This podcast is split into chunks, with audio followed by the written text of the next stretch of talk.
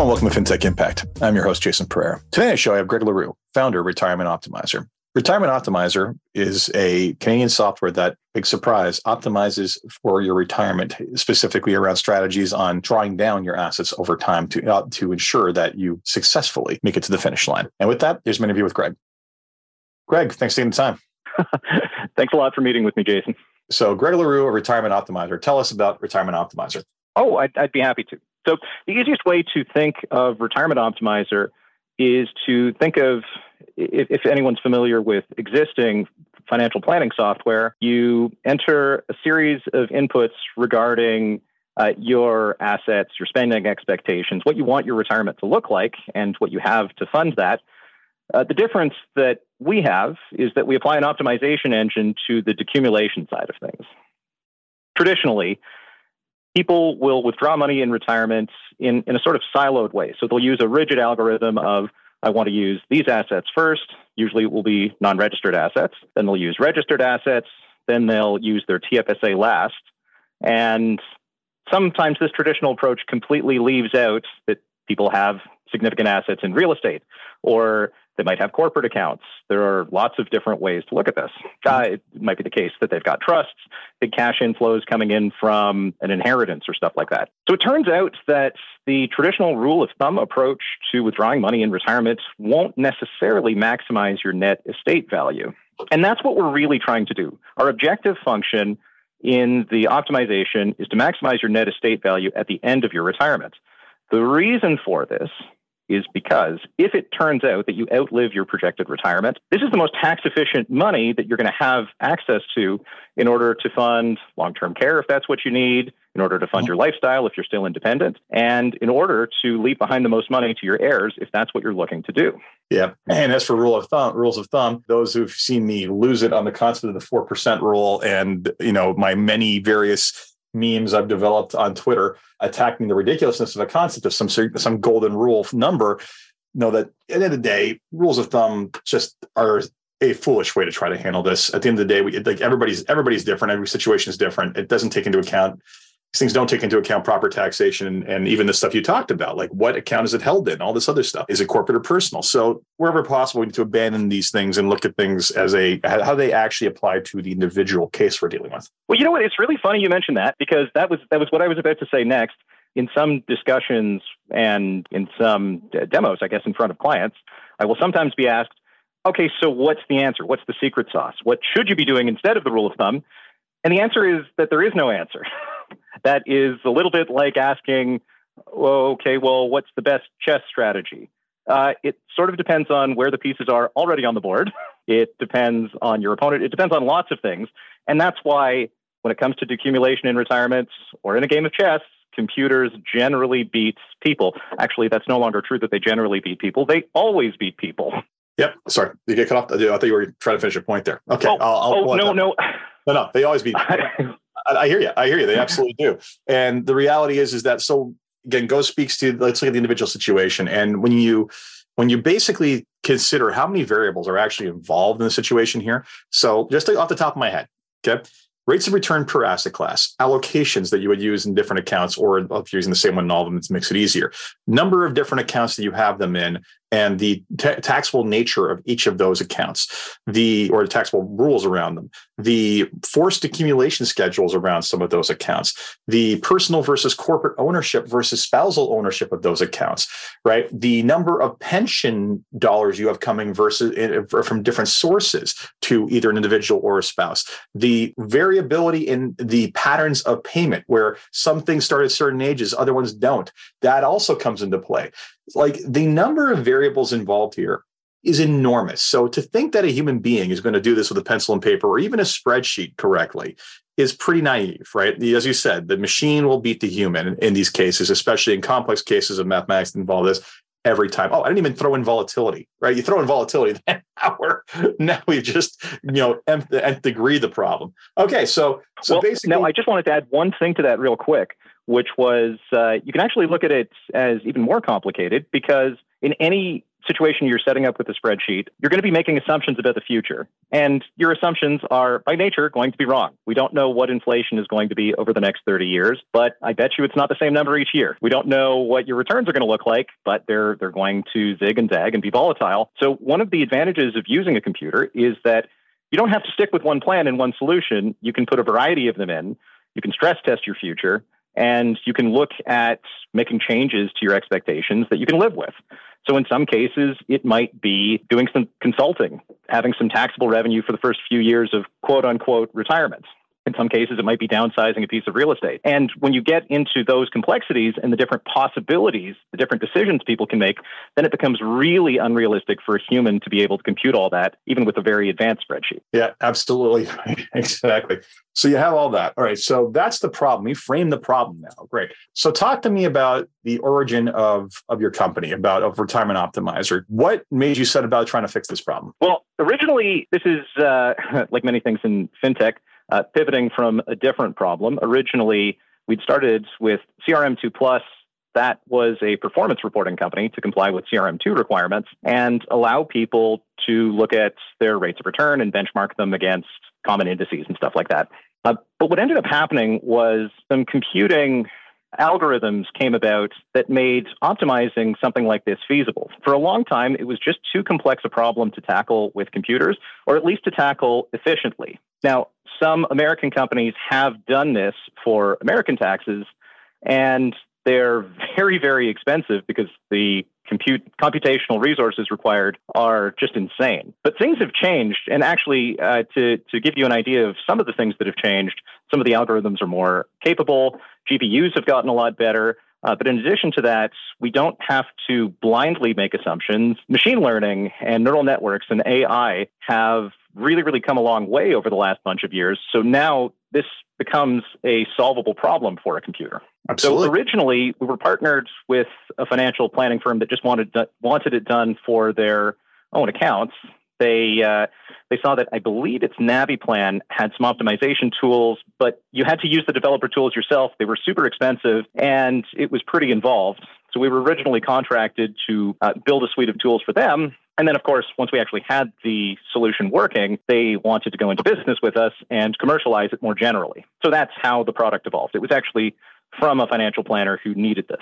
So, of course, came from actual need. Okay, perfect. So, you basically, that was the origin. Talk to me about how besides technology aspects, what was your approach to this? Because you know there are a number of decumulation tools that exist on the marketplace today. There's one in Canada, at least I know. There's one that I've interviewed from the UK. There's a couple in the US. They've each got their own approach. Everything from something as simple as bucketing, which is basically taking what you need for the next five years, putting that in cash, and then a lower risk for the next five years, and then higher risk thereafter, to basically using very advanced Monte Carlo simulations to basic, and I say very advanced because it goes beyond the normal Monte Carlo, to not only uh, figure out what the decumulation pattern should look like, but also what the impact is if you fail to hit 100%. What was your specific approach that you decided to take? Well, the specific approach we decided to take was to look at the assets that were most necessary if, if it does turn out that you outlive your retirement. So it's not one asset, it's not one asset class. It's the it's the net estate value effectively. So we decided that was going to be what we were maximizing through the objective function and we were going to use some quadratic programming algorithms in order to maximize that. So Oftentimes that involves minimizing taxes. Sometimes actually it involves paying more tax earlier on, but maximize, minimizing deferred taxes later on, and feeding in all of the different variables that actually come with a decumulation plan. So things like, I don't know if your listeners are all around the GTA, but around here, I would estimate that the majority of people who are entering retirement have real estate as a substantial fraction of their net worth, but they don't intend to live in the same house until the end of their retirement, they intend to downsize at some point. So taking that into account has to be done. If you have a bunch of tax free money flowing into your accounts from the sale of a primary residence, that changes the best withdrawal order prior to that the date of that sale. Yeah, it's interesting. we're having this conversation in, in the fourth quarter of the year, and I'm having these conversations with clients right now about how their financial plans and their optimization plans have called for them to take money, say, out of their RSPs this year they're like, well, I don't have to take it till 60, until, till 71. Why would I take it this year and pay all that tax? And it's, you know, it's a lesson in less now, uh, more now means less later. And how basically taking, you know, I had a case just the other day where he retired last year and he's 60 years old and it's like literally zero income. It's like, great. So, you know, that the first like 15,000 is tax free out of there, right? So we may as well do at least that, right? And, you know, then it became a conversation about here's what happens if we leave it all until later and here's what happens if we leave until now and showing them the two scenarios we ran that basically showed that that was spreading that tax bill over time was a far more effective tool than just deferring deferring deferring. That said that's only one tool. So you built this. This is no small this is no small feat. So talk to me about how talk about the process of using your software. How much data do you need to actually start coming up with an answer to this? Oh, uh, can I can I just add something to that uh, real quick ahead of time? Just uh, w- when it comes to the withdrawal of the RRSPs, uh, like we said, there's lots of variability in anyone's individual circumstances, but uh, it does appear that withdrawing from your RRSPs earlier on might be a better strategy if you over withdraw and contribute to your TFSA and keep that right. topped up as long as possible. Yep. So there are many reasons why this can actually work out. Now, having said that uh, as well, I wouldn't actually expect anyone to just blindly follow what a computer tells them. So you can compare I the scenarios. Not, to... a job, but continue. no kidding. Well, it, eh, so you can, of course, compare an optimized solution to something that rigidly follows a rule of thumb, or or you can even slice and dice it and and produce a plan, try and beat the computer effectively, and see if it actually works out that way. Yeah, absolutely. So okay. So going back to uh, so absolutely true. Uh, let's go back to the question I asked about what's the what's the workflow on this look like? You know, how much data would they give you to actually start spitting something out? Oh, okay. So depends on the complexity of the client accounts, but we're looking at if you're filling it out all in one page, around five minutes data input. So primarily we need the account values. In addition to that, it's uh, expected growth rate. We'll need to know the spending expectations and spending expectations can be as simple or as complicated as you like them to be because you can break down your spending expectations into different categories or even different phases of retirement. So it depends on how detailed you want to get into that. You have to put in your inflation projections. And really, that's about as far as the inputs go to start producing something. I say to start producing something because from the actual usage cases we've seen, nobody ever stops there. So once you actually have a plan, uh, that that does tell you something interesting, but it doesn't tell you the whole story because, okay, computer says you have enough money to retire. It says that you might fall a little bit short if you were just using a bucket approach of withdrawing assets, but that might not be where you're content. You might want to stress test things. What if mm-hmm. inflation's worse? What if your returns aren't as good? What if you don't sell the house? What if you want to stay into it? What if you don't want to do any consulting uh, and earn any taxable income into retirement? So the typical usage case actually involves spending a bunch more time once people start having fun with it and realizing, well, you know what? I would sleep better at night if I really stress test this, as opposed to just looking at, yep, well, I've got a plan and I'm happy with that. All right. So then, talk to me about what uh, what the end outputs of your system are. So, what are they receiving? Are they receiving a take this account for take this money from this account uh, per year kind of breakdown? Um, you know, they're getting a Monte Carlo score. What's the end state of this? Oh, okay. Excellent question. The end state of it is a report. So the there's there's effectively two end states of it. One is just a series of interactive graphs and tables on a computer screen but many people who are retired don't want to be staring at computer screens. So you can produce a report out of this. One of the pages can just be a summary of current assets. This is what we think you need to do this year. This is what we think your net worth is going to be by the end of it. And here are some of your assumptions. Uh, but we can get into a lot more detail. So we can look at this is the deferred taxation projection over the course of your entire retirement. This is a comparison of two different scenarios. So this is if your spending down all of your assets, and this is if you're trying to be conservative and leave behind a certain net worth at the end of it. So the report it is designed to allow you to include or exclude any of the pieces of information regarding the decumulation plan because some clients just don't care or just don't want to see it. Some of them need a lot more detail. In addition to all that, there is a spreadsheet with the entire tax model and the optimal values placed into it but if people do want to play around with it, that's an option as well. So they can see all of the calculations working in action. So bottom line is there's, a, there's an audit trail is what you're telling me. Yes, exactly. There's an audit trail. Some people really, really need to see it. Some people don't care as much. So it is completely optional to include or exclude. So bottom line is they receive a uh, end of the day they receive a uh, basically a marching orders on how to how to go about it, as well as all the justification as always.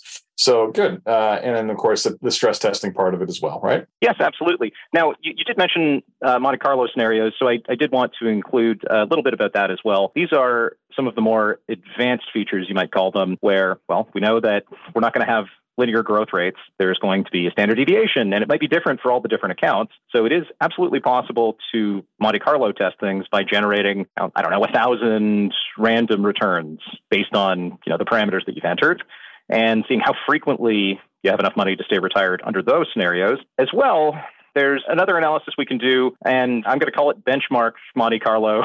not really Monte Carlo because it doesn't use a random number generator, but mm-hmm. inherently, people outside of the financial industry oftentimes don't like random numbers generated by a computer dictating their behavior. So, another interesting thing to look at is okay, well, if we took a look at real returns as far back as we have them, and that uh, in, in a bunch of asset classes is around the 1950s, and let's say your projected retirement is going to last 30 years. Well, there might be, you know, I don't know, I can't remember, I can't do the math in my head right now, 40 some odd 30 year periods between when we have data and today. We can look at, okay, if you retired in 1950, would you have had enough money? How about 1951, 1952, and so on? And that way people get a real sense of, yeah, uh, certain asset classes can be down for one year, three years, five years. Yeah. and that can really change someone's confidence. Okay, well, based on historical returns, it looks like you're okay or not. Absolutely. So basically, utilizing historical data as a, as a primary source of uh, figuring that out makes perfect sense. All right. So at the end of the day, have you seen this used? Have you seen it like used in conjunction with the financial plan with other standard financial planning softwares, or are you seeing it as a standalone? Oh, absolutely. So it depends on what people specifically are using it for. Some of our end users, all they want is really simple analysis of give me some scenarios, tell me if I have enough money to stay retired under all these scenarios. Mm-hmm. And that's pretty easy to compute. Some people want a really complex accumulation plan with a lot of points of comparison to different options. But in most of the cases, it's really specialized in decumulation. And as a result of that, it's not necessary to abandon existing software. So we don't work under a subscription model like many financial planning pieces of software. Uh, instead, it's it's on a pay per use basis. And that way, if someone if someone has 100 clients, NaviPlan is is creating the model for their accumulation, but they have five clients who are decumulating.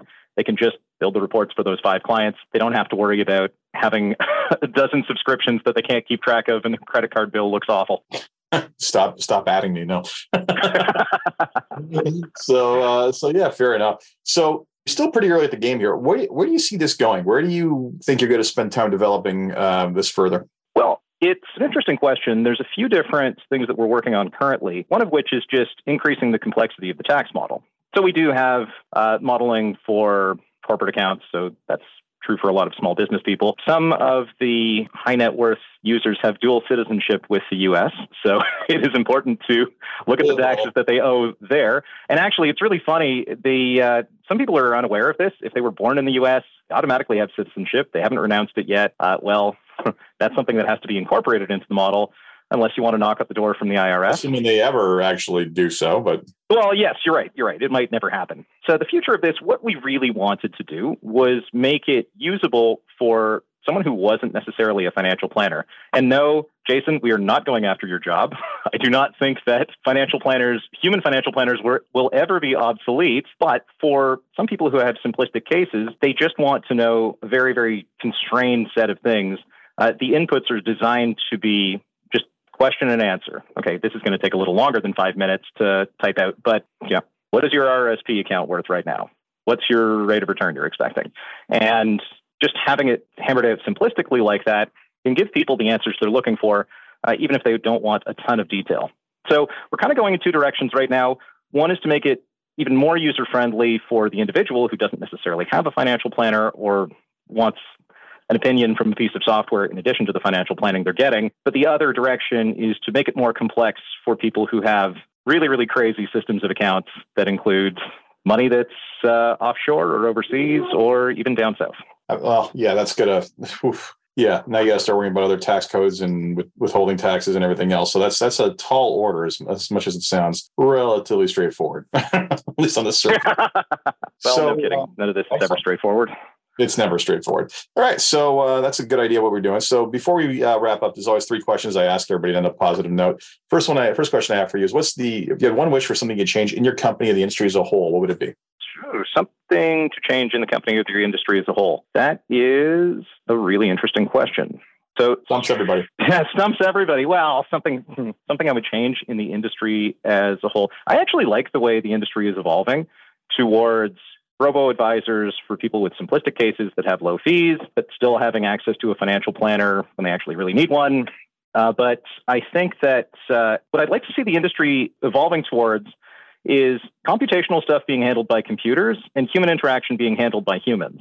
And, and what I meant by I don't think your job is ever going away is that a lot of our clients have described their job over the last while as being more like a therapist than an MBA or a mathematician, meaning they get lots of calls and uh, they're talking people out of the crazy decisions that they would be making left to their own devices. I hear you. And it's yeah. uh, you know it's it's it's right on par with everything that you said. Like it is the that is the evolution of it. I mean, the uh, CFP board just added uh, behavioral finance, and uh, it'll, it'll, probably continue to add more psychological aspects of uh, of money to their curriculum, and that's something that's going to happen in the U.S. That's happened in the U.S. Something that probably follow in other countries. And you're right. I mean, I've always said, like, look, you know, technology is going to do all the heavy lifting. If you really like tinkering with numbers, well, you know, there's a limitation on that because the tinkering with numbers is better handled by a computer in the long run anyway. But the the human factor of all this, as a you know said, the you kind of hit upon it. I'm kind of a untrained therapist sometimes, unfortunately. Trained by trial by fire, right? Unfortunately, yes. Doesn't mean I'm doing the right job. And it would be nice to have a little bit of education in that, even though this is not what I want as my full time job. All right. So that's one thing. Second one is basically what's been the biggest challenge in the company to where it is currently? Biggest challenge in getting getting the company to where it is currently. That is also a good question. I would say it's uh, well the labor markets in tech have tech has been a red hot industry for the last bunch of years. So effectively, since we founded the company, and uh, it is really difficult, even for highly skilled, highly compensated people, to resist the siren song of California. so, oh my God, people who are you're not kidding. People who are really, really high end developers in things like uh, optimization, machine learning, stuff like that, uh, well, Tesla's knocking at their door. They're getting calls from Google and, and, Facebook and stuff like that. So I would just say attracting, retaining talent as long as possible. That's probably the biggest challenge. All right. So it's absolutely a challenge because that comes up all the time. I mean, I've heard stories of people finishing boot camp, uh, coding boot camp, and literally getting poached to Meta like it's like you, you haven't even finished building your first product. What, what's going on? Yeah, this is where I, have said it before on this podcast. This is where the the need for no code and low code products needs to it needs to take off because we're never going to fill the gap for like true hardcore down the code coders. It's just it, the demand is too too great. So right, fair enough. And then the last question I have is, what keeps you going and gets you up in the morning to keep on fighting the good fight of uh, of building this business? What keeps me going is actually watching people and how the software helps them. And I'll I'll, I'll, use my parents as an example. They they are two semi-retired engineers. They still do some consulting work, and they are not heavily involved in the financial industry. So the things that have gone on the last few years really freak them out. The beginning of the pandemic, when the stock markets crashed, when things were locked down, and now that uh, we're worried about inflation in the future. What I really like to see is watching them play around with the software and realize that they can sleep easy there maybe some minor changes to what their future plans were are going to keep them pretty secure in their retirement. Whereas if they didn't have access to any of this stuff, they'd just be super anxious all the time. So it's not just them; they're they're just one example. But uh, seeing the actual benefits to people to have a computer tell them, "Hey, these are the changes you need to make. Things are not so bad, and you should be okay. Just keep breathing, relax. Well, this is where planning, there's power in planning, right? I mean, any good financial plan is stress tested and uh, basically can help ease people to know that, hey, despite these market downturns, you know what? You're you're still on you're still on course with this plan. I mean, assuming you're not right close to the edge, which is troubling. Anyway, so thank you so much for your time today, Greg. Very much appreciated. Oh, thanks a lot, Jason. So that was Greg LaRue, Retirement Optimizer. Hope you enjoyed that. And if you're in the market for a retirement optimization software, go give them a look. As always, if you enjoyed this podcast, please leave a review on Apple Podcasts, SoundCloud, Stitcher, Spotify, or wherever it is you get your podcasts. Until next time, take care.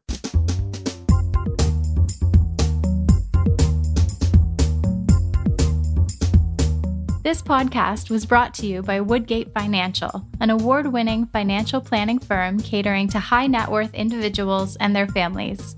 To learn more, go to woodgate.com.